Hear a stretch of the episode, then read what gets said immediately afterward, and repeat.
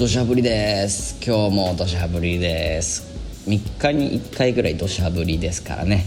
珍しいことじゃないんですがあのどうしてもね撮れる時にラジオを撮らないとタイミング逃しちゃうんで今だって時ですよね、うん、ラジオ撮ろうって思った時の2回に1回は雨降ってる気がしますね。まあ、1時間待てば止むかもしれないんですが実際スリランカの雨って本当に1時間で止んだりするんで待てば止むかもしれませんが、まあ、止まないかもしれないんでね。あのー、もう強行突破です。あのー、今も BGM の奥で雨の雨というかもう土砂降りですね。土砂降りの音が聞こえてるかなと思いますがこんな感じですよ。話は変わりますがいつだったかな？結構前にあのスリランカの女性ストーカー気質の人がまあいるよっていうね。全員とは言いませんがあの日本より割合としては高い気がするぞなんていう話をしたと思うんですよ。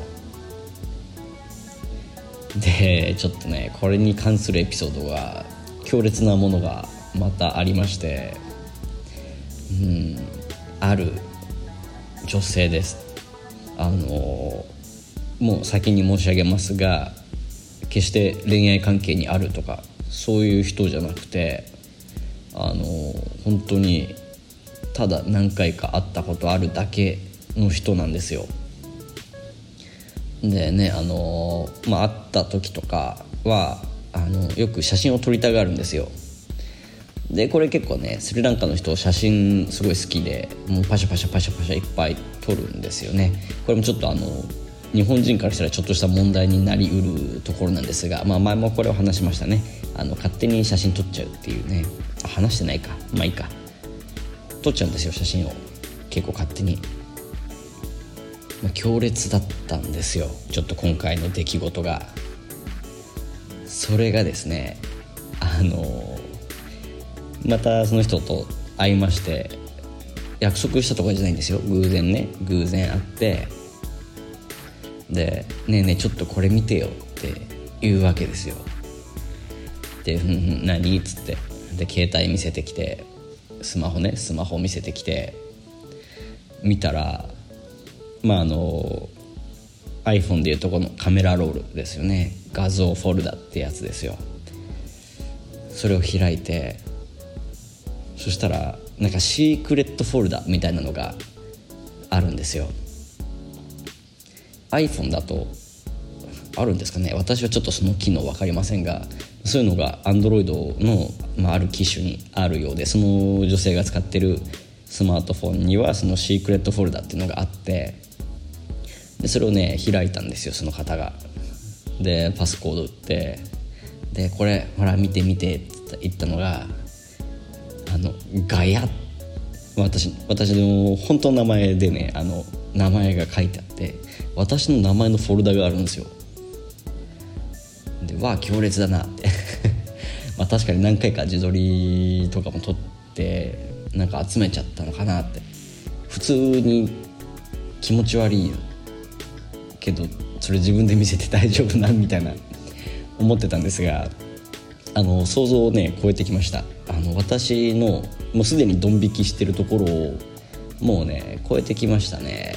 それがあの自撮りじゃない本当になんかその日会ってないよねみたいな日とかでもなんか ね見かけて写真撮ってとかのをしかもそれをなんかドアップにしてあの集めてるフォルダだったんですよ。で自撮りの写真とかもその自分のところをカットして私の顔だけのところを切り取ってフォルダに保存してたんですよ。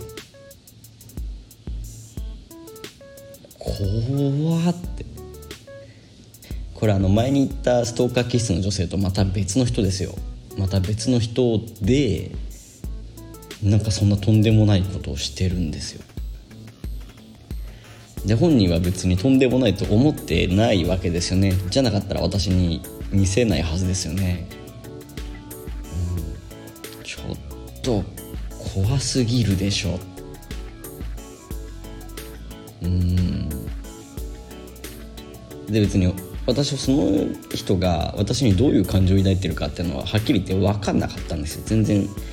ねあのそんなたくさん一緒に話したことがあるわけでもありませんしうん私も別にねなんか口説くようなことを言った覚えは全然ありませんしねだから別にそういう気がなくてもそういうことしちゃうのかなって。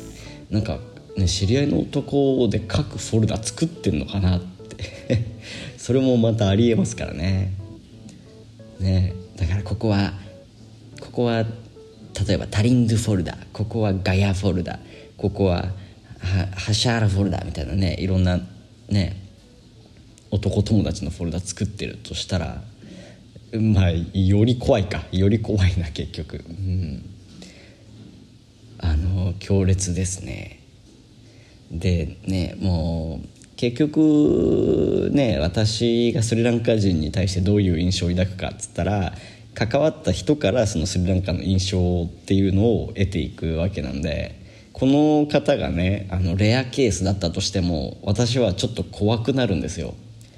えー、スリランカの女の人ってこんな感じなのって。ひょっとして男の人もこういうことするのかなみたいな、うん、ちょっとねはっきり言ってはっきり言って気持ち悪いですね。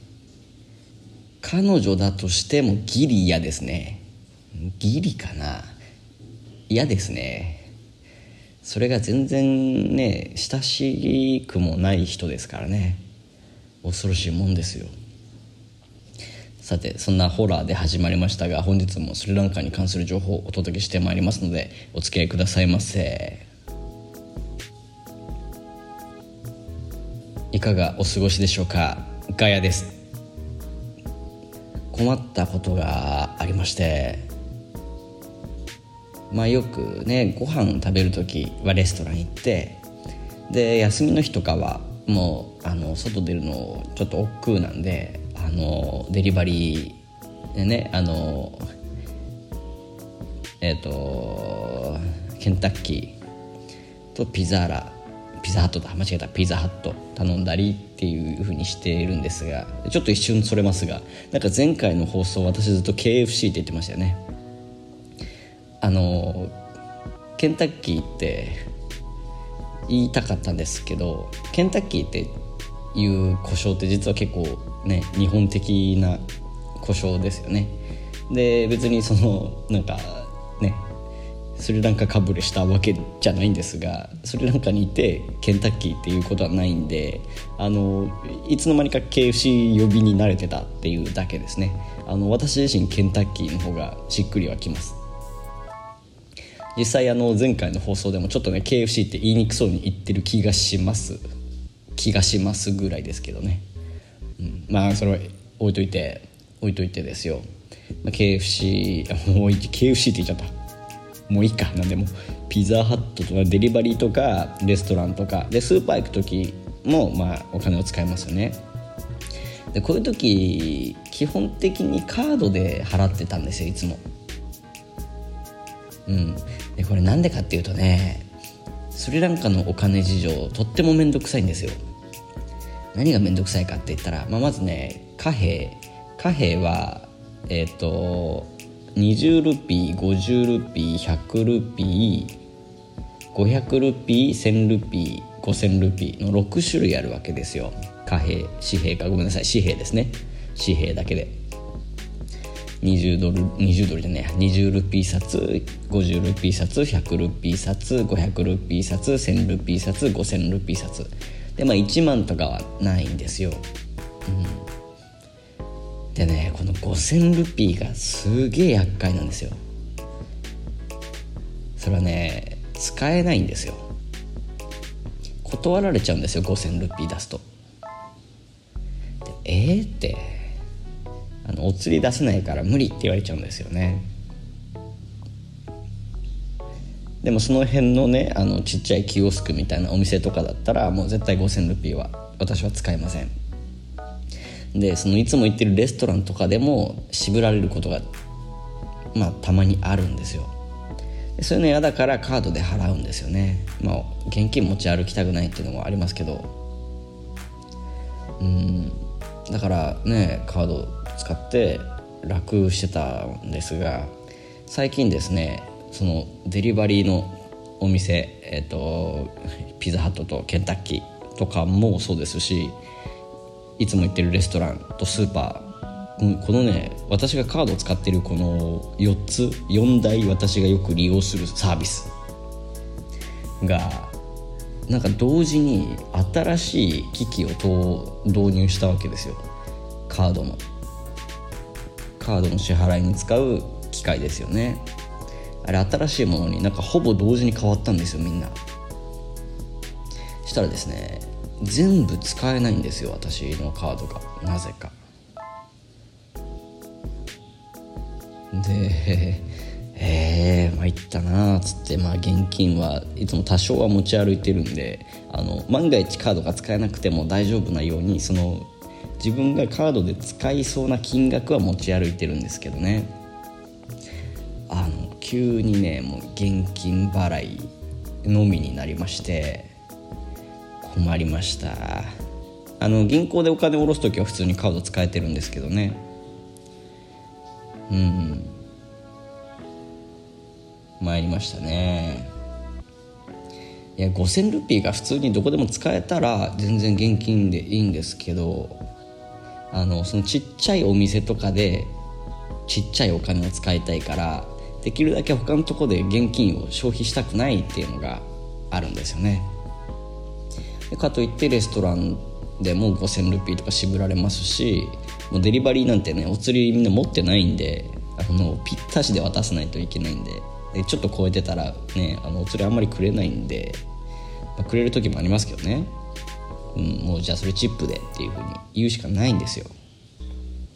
まあ、もちろん日本人だから舐められてるっていうのもあるかもしれませんが、まあ、そのくらいは別にいいでしょうということで、あの配達費配達料とかも安いんで、まあ、別にねいいかなっていうふうに思いますし実際それなんかはあのチップの文化があるんでね。まあいいかなと思うんですが例えばじゃあピザハットで1900ルピー分頼んだとしてそれで2000円持ってたらまあいいわけですよね。2000円じゃない2000ルピー持ってたらちょうどいいわけですけどじゃあ5000ルピーしか持ってなかったらってなった時私はもう注文ができないんですよ。注文しようと思えないんですよ。でじゃああのカードで事前払いにすればいいんじゃないって。思うじゃないですか。これねピザハットってなんかカードで注文した時その注文の認証コードみたいなのがカードの登録されてる携帯電話の番号に暗証番号が送られちゃうんですよ。で要するに私の場合は日本の携帯電話の番号にその認証コードがいっちゃうんであの確認のしようがないんですよね。すげえ困るんですよ。それであのもうしばらく現金で頑張ってます。なんか結果的に節約いろいろできてる気がするんでね。なんかあれ買おうかな。でもなんか今5000ルピーしかねえからいやみたいな。いろいろ渋ってたらですね。あの結果的に節約できてるような気もします。ポジティブに捉えるとね、うん、っていうね最近の悩みでございました。コーナー行きましょう。外足スリランカに関する質問答えます。嘘みたいに噛みましたね。結構何回かこのコーナーやってるはずなんですがね。しかもなんか毎回同じトーンで言ってるんでこれ録音かと思ってる人も多いかもしれませんが毎回ねなんかなんか知らないんですけど同じ言い方で言えてるんですよね。で今噛みましたね初めて。まあそんなことはいいですが今回の質問こちらにします。スリランカはどんな音楽が流行ってるの？うん。まさに私好みのトピックと言いますが言いますか。私は音楽が大好きですからね。あのこういうトピック大歓迎です。ほんでねじゃあどんな音楽が流行ってるのか。その前にちょっとスリランカ音楽に関してね説明したいなと思うんですが、まあ、まず民族音楽としては結構ですねあのアフリカ音楽に近い匂いがしますね。あの民族のね打楽器とかあるんですよ。例えばベラっつってなんか結構な横長な打楽器立って叩いたり座って膝の上に置いて叩いたりっていう風にするベラっていうものがあったりあとタブラっつってねあのもっとなんだろうそれをキュッと短くしたような楽器だったり結構ねこのなんかアフリカ的な音がする楽器なんですよ。乗りやすい音楽といいますか踊りやすい音楽リズムっていうのが多くて。で、ね、リズムで言うと結構3の倍数が多いんですよ、うん、3の倍数まあ3連符ですね。で、まあ、1泊3連もありますし2泊3連もありますし例えばですから「タカタタカタタカタタカタ」っていうね「3333」っていう1小節に12の音が入るものだったりあとはもう「タンタンタンタンタンタン」っていうふうに1小節 6, 6拍でね8分の6拍子とかあるんですよ。結構そういうのがそういう曲が多くて。ねなんか3拍子っていうとワルツとか思い浮かべるかなと思うんですがもっとあのハイテンポでタンタンタンタンタンタンとかタカタタカタタカタタカタとかそういうのが多い気がしますね。まああくまでこれは感覚ですけどもちろん全部が全部そういうわけじゃありませんしね。でね歌そのポップスどんな感じなのかなってまあそのリズムはさっき言った通りの曲がなんとなく多い印象なんですがあのー、メロディーとか歌い方で言うとあのー、冬のソナタの主題歌エンディング。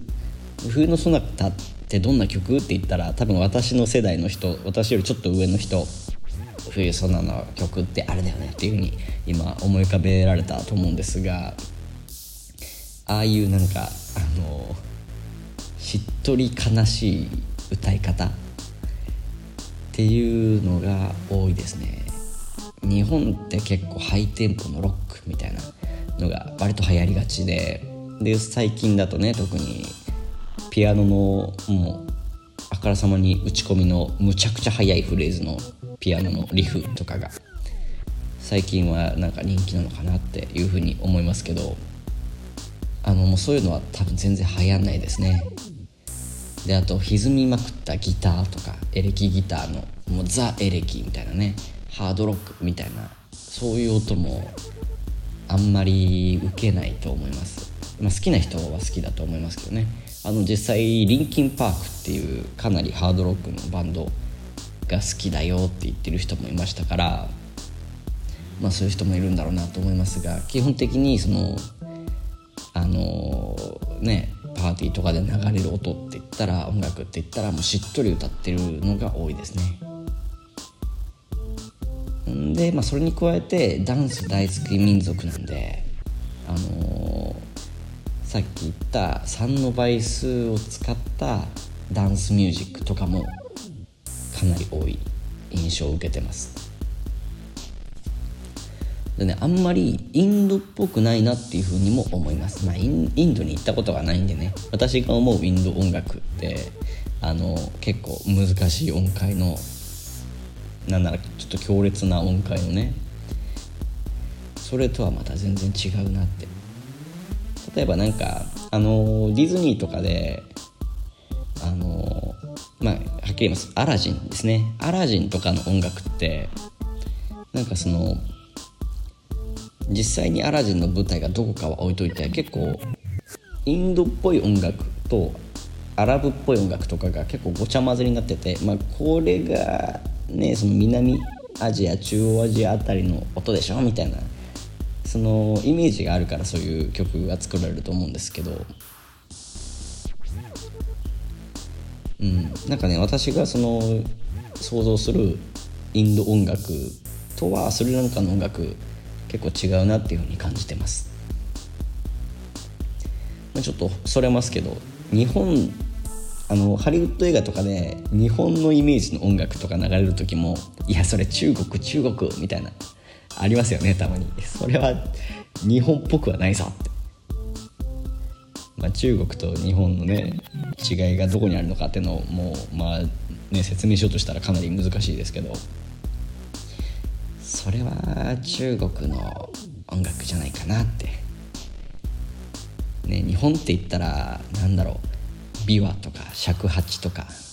まあ琵琶は中国から来たものですし尺八がどこから来たか知りませんけど。でも日本っぽい音楽って言ったらあと琴か。琴とかね。あのね桜とかねああいうのを思い浮かべると日本っぽいって感じで。一方でそのなんかワイヤーアクションとかやってる中国のアクション映画とかで流れてそうな音楽ってなんか中国っぽいなって思うと思うんですがたまにねハリウッドで日本っぽいイメージ日本のイメージを出す時におっとっとってなる時はありますよね。うん。まあだから私たちが分かるぐらいの違いはあると思うんですが、まあ、スリランカとインドの音楽も同じように結構違うんだろうなっていうふうに感じてます。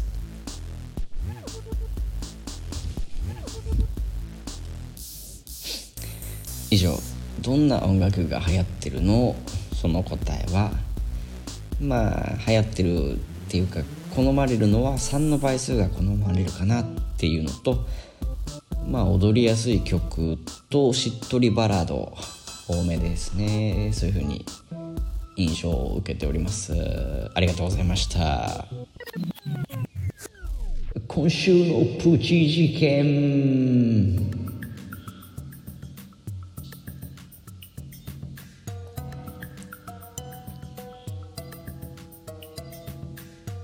雨止みましたね、まあ、止んだというか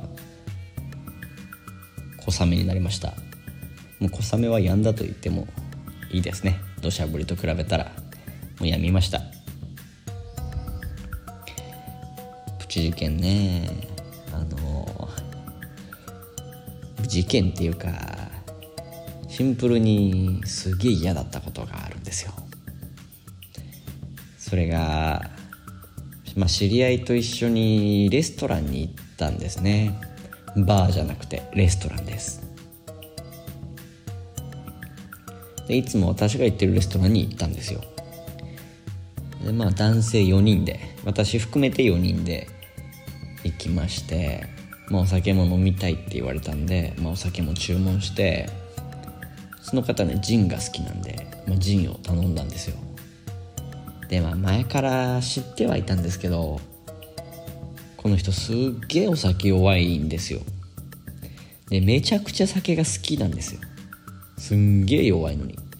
まあ弱いかったら好きじゃダメってことは絶対ないですからね。私私自身お酒はまあすっげえ好きってわけじゃないですけど人並みに好きで。で、まあ、お酒強いか弱いかで言われたらまあ強くはないですからね。でも好きですから。まあいいんですけどその方は私よりお酒弱くて私よりお酒好きなんですよ。参りますよね。でも別にねあのちょっと悪酔いするぐらいだったら別に構いませんよ。いいんですけどまあ事件が起きたんですよ。それがですねあの2つぐらい離れた席にまあ男の人1人で座ってる人がいてでまあその方がね私を見てあ東アジアの人だなってまあ思ったと思うんですよ。でなおかつあの、まあ、ちょっとねあの私のエリアだと結構みんな私を見て日本人って知ってるんですよ。まあ珍しいですからねこのエリアの外国人って。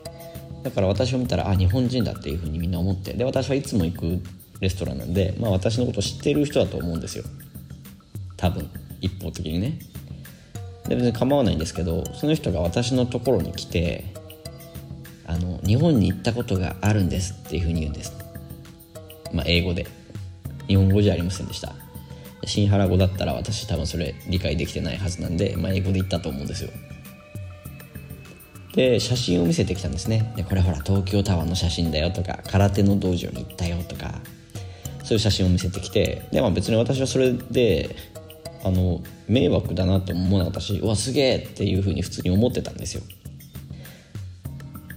で「あすごいですね」っつって「うんじゃあまたね」っつってあの席戻ってもらって、まあ、ずっと長居されても困るんでね。そしたらですねそのお酒大好きお酒弱いマンが急にブチギレたんですよ。もうブチブチにブチギレたんですよ。その男性に向かって。今プライベートの時間なんだから邪魔すんじゃねえよっつって。私のために怒ったのかもしれませんしなんか、ね、飲んじゃってお酒酔ってあの気が大きくなっただけかもしれませんし分かんないですけどなんか知りませんけどすっげえ怒ったんですよ。で新原語でなんかねあのめちゃくちゃに怒鳴りつけてるんですけどもうむちゃくちゃ迷惑じゃないですか。他にもお客さんいるし女の方もいたしなんなら子供もいたんですよその日。あの私たちと違うテーブルで。だからちょっと座ってくださいっつって。大きい声出すなよ。うるさいです。って50歳ぐらいの人なんですけど。あのうるさいです本当に。っつって。彼は何も悪いことしてませんから。あのね日本行ったっていう男性は何も悪いことしてませんから。もう座ってください。っつって。本当に迷惑です。っつって。言ってもあの力ずくで座らせたんです。それでも座ってからもうなんかその相手の方の顔にね指さして「ごちゃごちゃごちゃごちゃ」って言ってるんですよ。で、まあ、日本人的な感覚ではその指さすってあんまりね良くないとかかなり悪い印象を受けますが、まあ、向こうの人からしたらそれ自体はそんなに悪い意味はないんですが、まあ、余計私の中で印象悪くてもういいからっつってその手も無理やりグッて押さえつけてそしたら私が押さえつけるほどに声ばっか大きくなるんですよね。で何言ってるか分かんないですけどもう拉致開かないからもうそのね日本行ったことあるっていう男性のとこ行って「すいません」っつってあの「あの人無視してください。ごめんなさい。本当にすいません」っつって。